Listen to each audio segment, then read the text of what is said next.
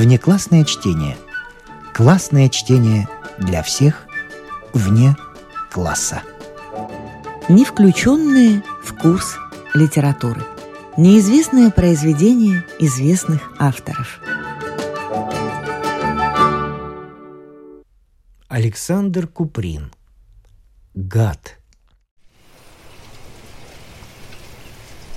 Все это случилось в царском саду между июнем и июлем. Только что прошел крупный быстрый дождь, и еще капали последние капли, а я все ждал и ждал ее. Она ясно, твердо и определенно сказала. От минеральных вод, войдя в калитку, первая скамейка направо, ровно в 9 часов вечера – Конечно, я пришел на условленное место в восемь часов и долго подозревал, что часы на городской думе идут очень медленно. Бог знает, может быть, за ними никто не смотрит. Несколько раз я бегал на улицу Крещатик и смотрел на освещенный циферблат. Но время как будто бы остановилось. Остановилось именно мне на зло. Иногда мне приходила дикая мысль. Может быть, в то время, когда я бегал смотреть на часы, она приходила, не нашла меня, рассердилась и ушла. Может быть, она прошла мимо, а я не заметил. А ведь вопрос шел о жизни и смерти. Мы должны были пойти к моему другу и сказать ему, «Я люблю твою жену, а она любит меня. Обманывать мы тебя не хотим. Мы уходим вместе». Капли падали на землю все тише и реже. А может быть, она ошиблась? Может быть, назначила не ту калитку, не ту скамейку? А может быть, просто она испугалась дурной погоды? Или, позабыв о часе, спокойно пудрится перед зеркалом? И вот, наконец, вдали мелькает чей-то тонкий черный силуэт. О, конечно, это она. Сердце останавливается на секунду, и потом бешеный толчок. Кружится голова, и перед глазами бегут какие-то огненные звезды. Нет, это не она. Женщина говорит басом. «Душка штатский, дозвольте прикуриться». И опять начинаются мучения. Я разговаривал сейчас с этой женщиной, а может быть, она видала через решетку и из брезгливости ушла. Конечно, хватаешься за мысль о самоубийстве, ведь с молоду это так легко делается. Я опускаю голову на ладони, стискиваю лоб и раскачиваюсь взад и вперед. Да, молодой человек, я тоже об этом подумывал – когда мне было столько же лет, сколько вам теперь. Я даже не успел заметить, когда этот человек сел со мной рядом, но уже почувствовал, что голос у него печальный, и дорисовал его наружность. Высокий рост, котелок, мокрые усталые глаза и длинные висячие вниз усы. Я ему сказал коротко. В царском саду очень много скамеек. Почему облюбовали вы именно мою скамейку?» Он закурил, откашлялся и начал как будто бы робко. «Видите ли, вы сейчас ожидаете женщину, которая к вам не придет. Да, я в этом уверен. Потому что это я вижу по вашей молодости и по вашему нетерпению. Она вас, извините, только дурачит. А я просто-напросто выслеживаю одну даму. С кем она сегодня пройдется? С военным или с штатским? Пожалуйста, выслеживайте кого угодно, но помните, что я с вами не знаком и выслушивать вас не склонен. Неужели это ваша профессия шпионить за женщинами. Ах, совсем нет. Эта женщина моя жена. А я... А я гад. Теперь представьте себе муки неудовлетворенной любви.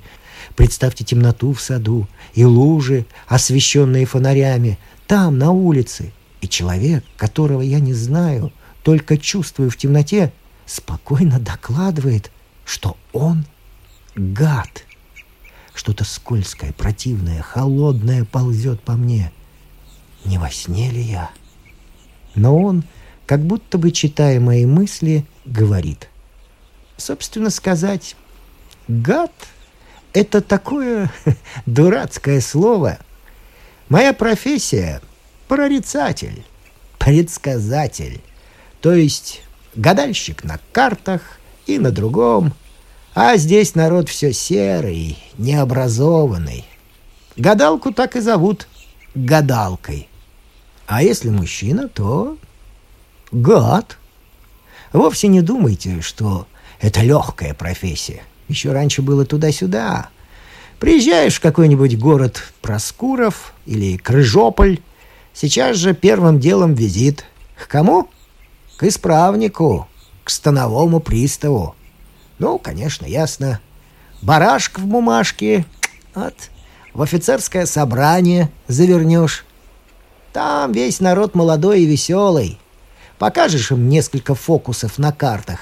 Опыты шпагоглотания, ксилофон с карандашом в зубах, куплеты на злобу дня и еврейские анекдоты. И затем рисковый номер. Капитан с несгораемым желудком.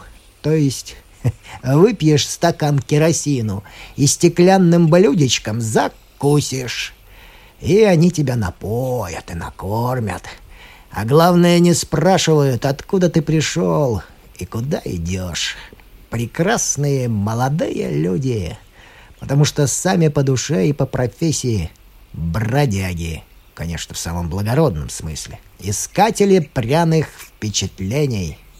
Но главное ведь для нас то, что за это время я моей провинциальной публике успел уже примелькаться.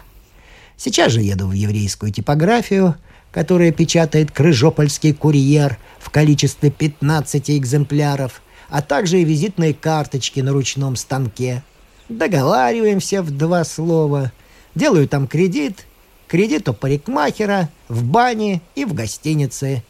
И на другой день на всех заборах – наклеены плакаты. Случайно проездом лейб-маг царя Персидского и придворный предсказатель абиссинского короля Тарабрам Хахарьянц даст несколько сеансов чревовещания и ясновидения по способу известной хиромантки Ленорман. На картах, на бабах, по линиям рук рассказывает будущее. От многих коронованных особ личные похвалы, факсимиле, частные приемы от 11 утра до 3 часов пополудни. Трудящемуся народу, нижним чинам и ученикам значительная скидка. Единственный случай увидеть всю свою жизнь в стакане воды. С мужчинами обыкновенный разговор. Ведь мужчина Хотя он и дурак, и уши у него холодные, и, так сказать, вообще осел, но он все-таки думает, что у него душа тигра, улыбка ребенка, и поэтому он красавец. А стало быть, смело ври ему в глаза. Вы очень-очень вспыльчивы, и Бог знает, что вы можете наделать в раздражении. Но зато вы великодушны и отходчивы. И это он легко глотает, как слабительную пилюлю ара. Затем ты ему говоришь, до сих пор еще никто не понял вашего характера. Вы являетесь загадкой. Откровенно говоря, какая тут загадка?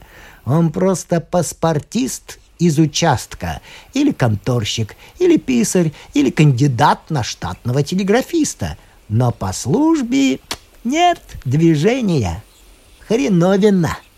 Однако все-таки он клюнул. И уже ходячая дешевая реклама.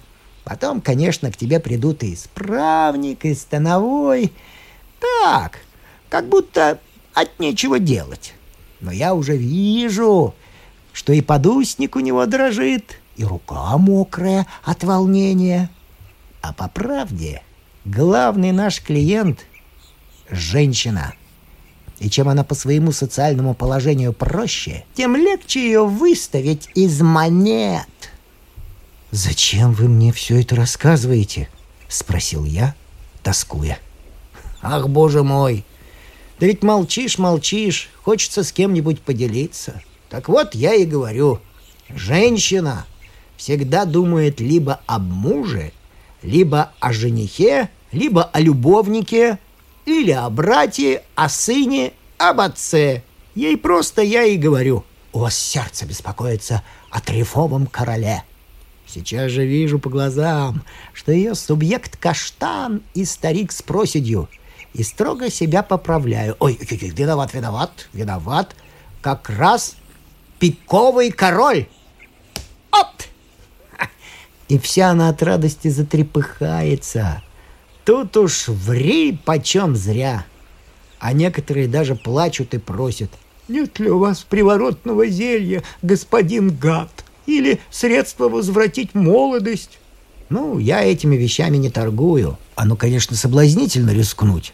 А потом иди бренчи кандалами до Соколиного острова. Многие от этих средств подлецы дохнут. Но простые женщины — это для нас шик и апельсин. Приходит, например, кухарка. Ведь она, дурища, круглые сутки около плиты жарится. Стало быть, в кого она должна быть влюблена?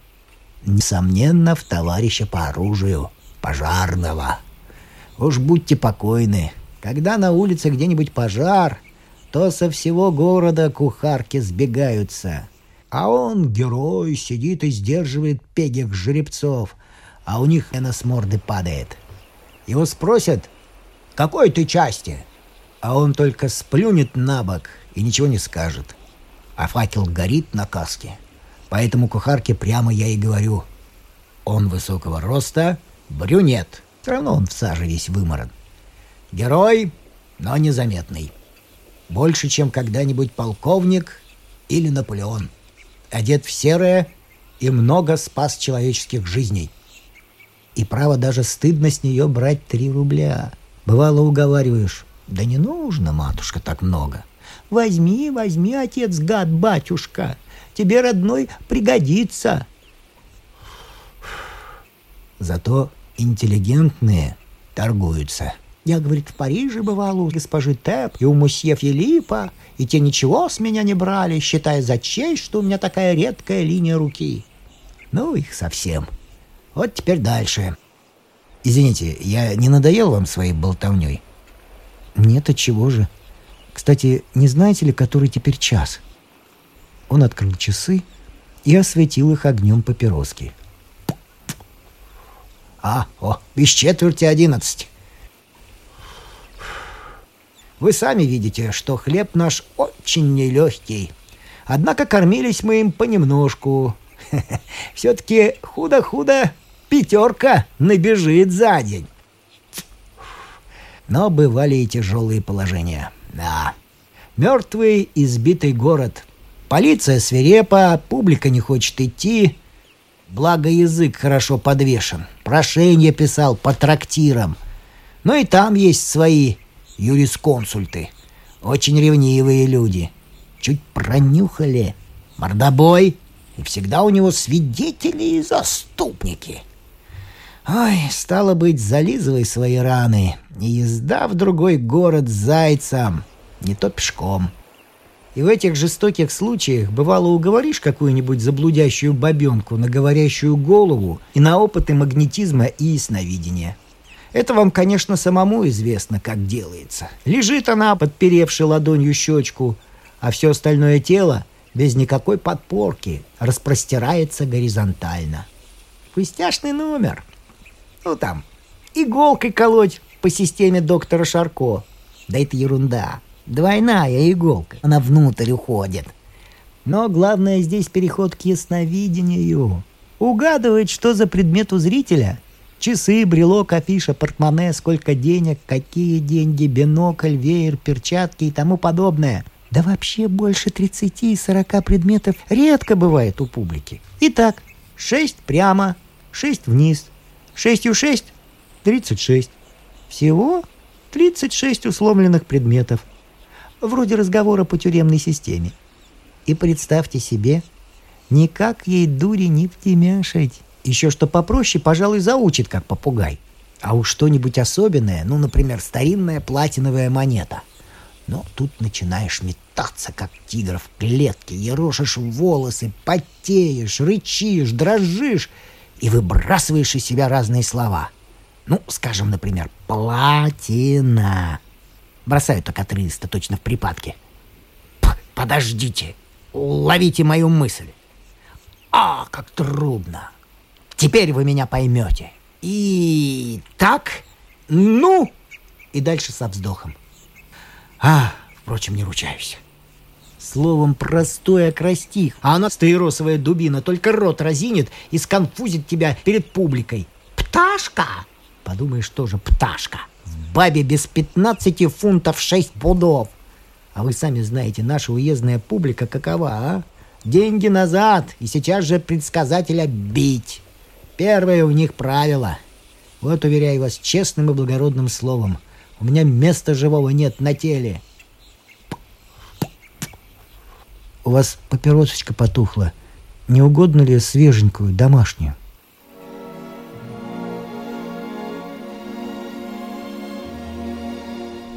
Перестали совсем падать с деревьев последние капли. Летняя ночь вдруг улыбнулась, точно капризница, которой надоело сердиться – и сладко-сладко запахли розовые свечки каштанов. Запахли так, как они пахнут только после вечернего быстрого летнего дождя. Я и хотел уйти, и не мог. Что-то бесконечно противное и близкое мне было в неожиданной исповеди этого человека. Я уже не ждал и не волновался. И лениво, как следующая но неизбежная глава надоевшего романа тянулось продолжение рассказа. Вот так-то мне и попалась однажды моя супружница. Ну или там, как вы хотите, понимаете. Всю эту ясновидящую механику она поняла гораздо быстрее, чем я. Да еще усовершенствовала. Доходили мы с ней до того, что даже в маленьких цирках, называемых «шипито», делали представления. А все-таки после пяти-шести вечерних представлений наклеиваю афишку, что в номерах, мол, Коктяева от двух до пяти сеансы предсказания будущего с ясновидением настоящего и прошедшего. Если разрешат, прекрасно. А если нет, то в сто раз лучше. Понимаете? Тайна. А сам боишься, и пациентам страх передается – да и в самом деле. Подумайте, пришла кухаренция. Я в ее присутствии усыпляю Августу, ее звали Августой. И трах-трах! Сразу известно, где она купила ботинки, и как зовут ее хозяина, и сколько ей по-настоящему лет, и сколько детей, из какой она губернии уезда, и сколько процентов получает в лавке. Десять. Эта кухарка все мне на ухо говорит в другой комнате. А я Августе передаю гипнозом гипноз.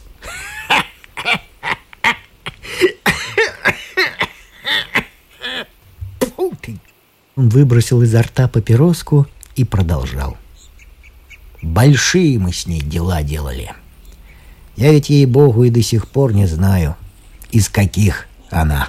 Образованная, к иностранным языкам была способна. Французский, немецкий, польский, английский. Да вот, черт побери, какая-то непонятная есть у нее страсть к военным. И не то чтобы к офицерам и генералам, а непременно к простым артиллеристам-солдатам, к фейерверкерам, бомбардирам, миноводчикам. Я думаю, что это даже такая особая болезнь. А? Вот как вы думаете? Прав, я не знаю. Может быть и так. Словом сказать, всегда среди самых спокойных дел она вдруг исчезает и непременно кассу умыкнет.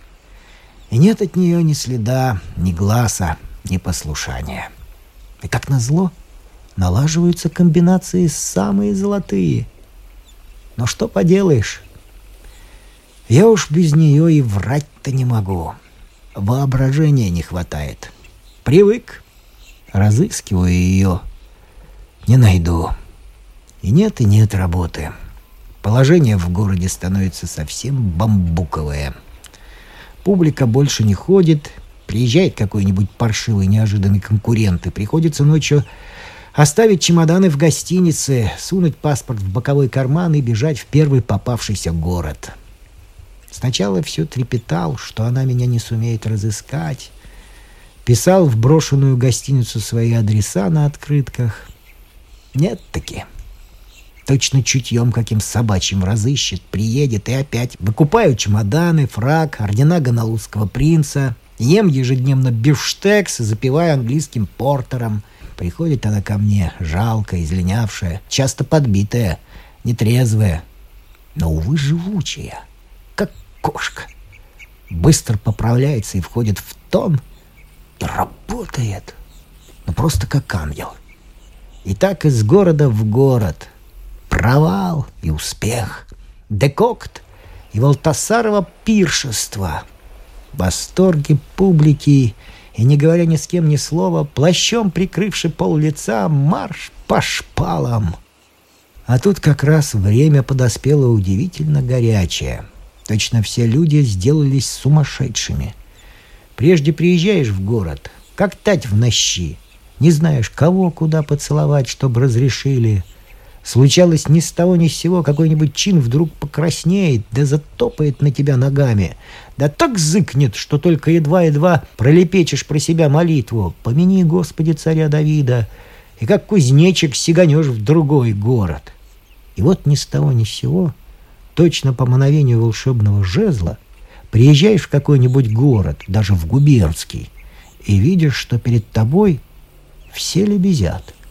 И становой, и ротмистр, иногда и сам полицмейстер, и городской голова, и уже непременно предводитель дворянства. Но, положим, предводители все муты, страдают одышкой, раскладывают пасьянс, и жены бьют их туфли по голове. Это уж как всегда, дворяне. Стоит мне только прийти и объявиться, позвольте мне, мол, афишки повесить, и тотчас забота и необычная. Да мы, да вы, да может быть вам в этой гостинице неудобно, да может прислуга неучтива, да вы не беспокойтесь, совсем как в бессмертной комедии господина Гоголя, или как по-польски «Може а, може цо, може вды, може седать». Я ничего не понимаю. Удивительное какое-то пошло время. Готовлюсь к завтрашнему сеансу в цирке, в кинематографе, в семейных домах. Но не все ли равно – на всякий случай расспрашиваю у коридорного, у буфетчика о местных жителях. Они рассказывают охотно. Ведь все люди суеверны, а эти эфиопы видят во мне существо особенное. А уж что все люди сплетники, это абсолютная аксиома.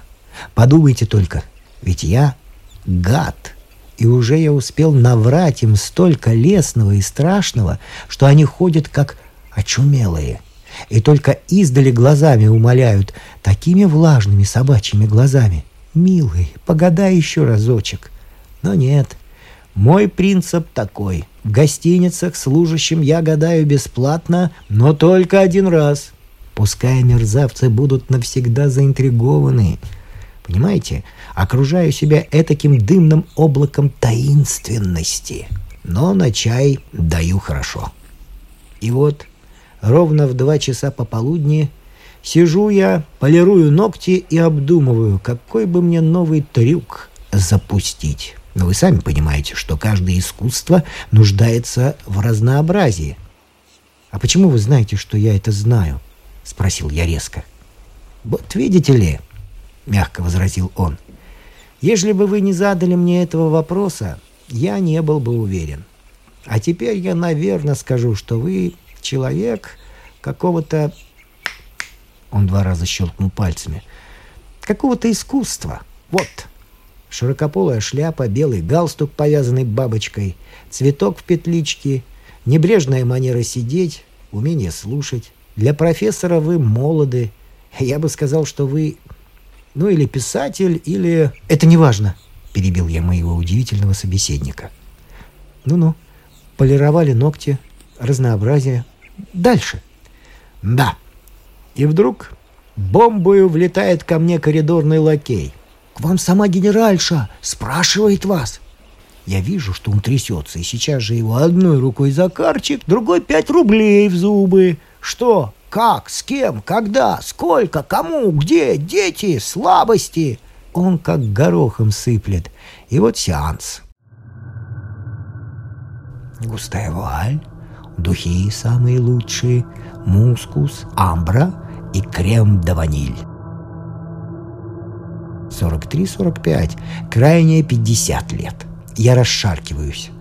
Извините, графиня, я одет не так, как следует, и поднимаю воротник сюртука, как кибитку. Прошу сесть. Чем могу служить? Вы меня, конечно, не знаете. Не знаю, ваше превосходительство, но если я сообщу мои магнитные токи с вашими токами, истоками земного меридиана при помощи напряжения воли и окрутения себя магическим цилиндром по системе йогов, то буду непременно знать ваше настоящее, прошедшее и будущее. А, ну почему же вы узнали, что я генеральша? Извините, может, я ошибся? Я сказал случайно, как сказалось. А нет, вы какой-то странный. Я чувствую, что начинаю вибрировать в вашем присутствии.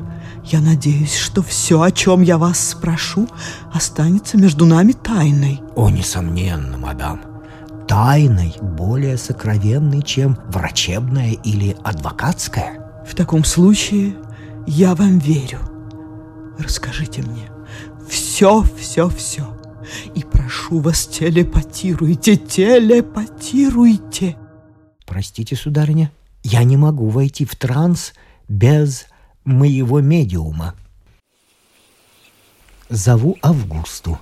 По обычной системе 36 Угадываю все предметы, которые на генеральше находятся, и даже метку на ее носовом платке через запертую софьяновую сумочку. Августа превосходит самое себя. Минутами мне самому кажется, что вот-вот Августа умрет от нервного потрясения или погрузится в вечный летаргический сон. Все гнусные сплетни, всю грязь воображения маленького захолустного губернского города я превращаю в воздушное пирожное. Губернаторша сама идет мне навстречу вздохами, охами и намеками.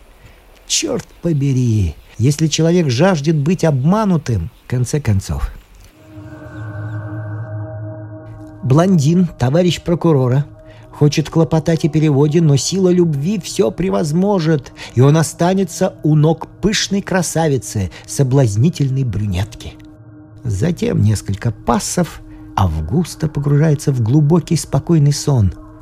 Графиня встает, вся мокрая от слез, дряблая, трясущаяся, и руки у нее прыгают, когда она сует мне сто-рублевую бумажку и бормочет.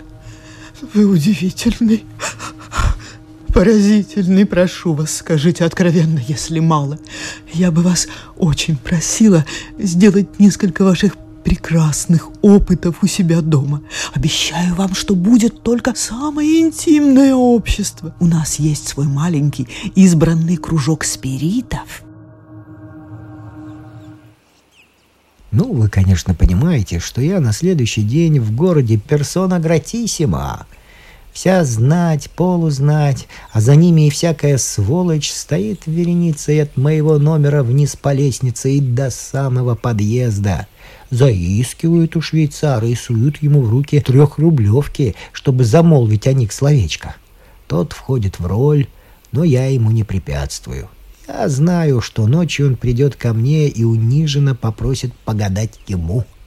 Я ему погадаю и об его больной печени, и об отекших ногах, и о беспутном любимом сыне-бильярдисте, и о том, что он думает взять в аренду какое-то большое дело — и пускай смело берет, не раскается. Он уйдет от меня обласканный, счастливый, да вдобавок сообщит мне с три короба сведений о моих дальнейших пациентах. Фу, черт возьми, как и откуда пришло это неожиданное время. Ей-богу, я до сих пор понять не могу. Но верите ли, мне предлагали ужасные вещи. лечить прикосновением параличных, исцелять идиотов, чуть ли не воскрешать умерших. Откуда это взялось? Прямо точно внезапный ветер какой-то. Ну вот как в Новороссийске.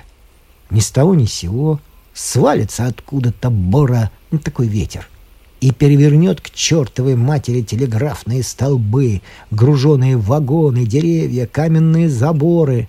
Честное слово, ничего не понимаю. Да вот далеко ли ходить за примером?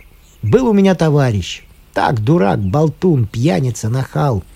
Главное удовольствие у него было либо спать, либо пить до чертиков, либо бить кого попало на улице. А карьера его очень простая. Сначала банчик, потом уличный кот, потом вышибала, потом певчий. Слуха у него никакого не было, но, правда, рявкал, как лев. И вот представьте себе, правит, как сатрап всей Какуевской губернией. Возьмет мерзавец на самом пышном банкете в присутствии всех чиновников и разодетых дам, возьмет, вымоет свои грязные волосатые руки в чашке и скажет «Вы, кобели, вы, девки, пейте сию воду, потому что смирение выше всего». И что вы думаете? Пьют! Одного станового в 24 часа раскассировал и выслал из губернии. За что? Недостаточно внимательно отдал честь. Видал, миндал? Я на эти вещи не рисковал. Я человек хоть негодный, но все же настоящий христианин, верующий. Я скромно думал, зачем заноситься? Возвеличишься, англять тебя и по шапке – и не вспомнишь, как тебя Сенькой звали. Думал я скопить бы это тысяч десять-двенадцать и открыть бы в каком-нибудь городишке свой собственный кинематограф. Дело верное, питательное и никому не обидное. И только бывало это самое задумаю про кинематограф, и все у меня выходит, ладно, чинно. Вдруг трах! На сцену является артиллерист. Но, впрочем, иногда и сапер. Но все-таки чаще артиллерист — и все пошло к черту. Нет ни кассы, ни усыпляющейся женщины, и опять строй здания на песке. «Нашли бы другую», — вяло посоветовал я. «А, и вы этого не поймете. Привычная работа. А, впрочем, постойте». Он вдруг выпрямился, точно его кольнули шилом — и крепко обхватил мою руку длинной узкой цепкой холодной рукой. Мимо нас проходили двое. В темноте было трудно разобрать. Высокая, молодая и, судя по походке, полная женщина, и рядом, выше ее на пол головы, стройный мужчина, позвякивавший на каждом шагу шпорами. Мы помолчали, пока их силуэты не поглотились темнотой ночи. «Ну вот, так я и знал», — сказал уныло мой случайный собеседник, поднимаясь со скамьи. «Так я и знал». Ах, а что бы я мог сделать в этом городе? Я бы здесь буквально катался, как сыр. А впрочем, извините за беспокойство, господин поэт. Может быть, я вам надоел? Прошу только одному верить. Разблегустался я так в первый и, конечно, в последний раз моей жизни. Длинный, худой, он приподнял кверху свою шляпу-котелок, склонив при этом голову на бок, и ушел медленными, беззвучными шагами. А через пять минут и я ушел из царского сада, нанял извозчика до вокзала – и поехал в Петербург. Все это было в 1893 году, не то в июне, не то в июле.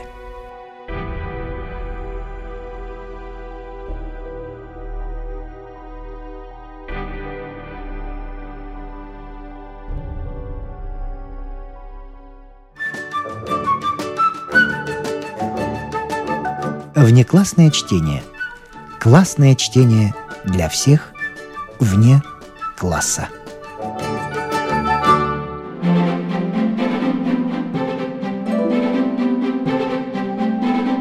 С вами прощаются актеры Наталья Щеглова и Вадим Гросман. Слушайте нас в Spotify, на платформах CastBox, Яндекс.Музыка, Apple Podcast и других. Самых маленьких слушателей мы приглашаем побывать в гостях у книжки – Подкаст Латвийского радио 4. А для тех, кого интересует наша женская роль в истории, в подкасте Латвийского радио 4 звучат истории на манжетах.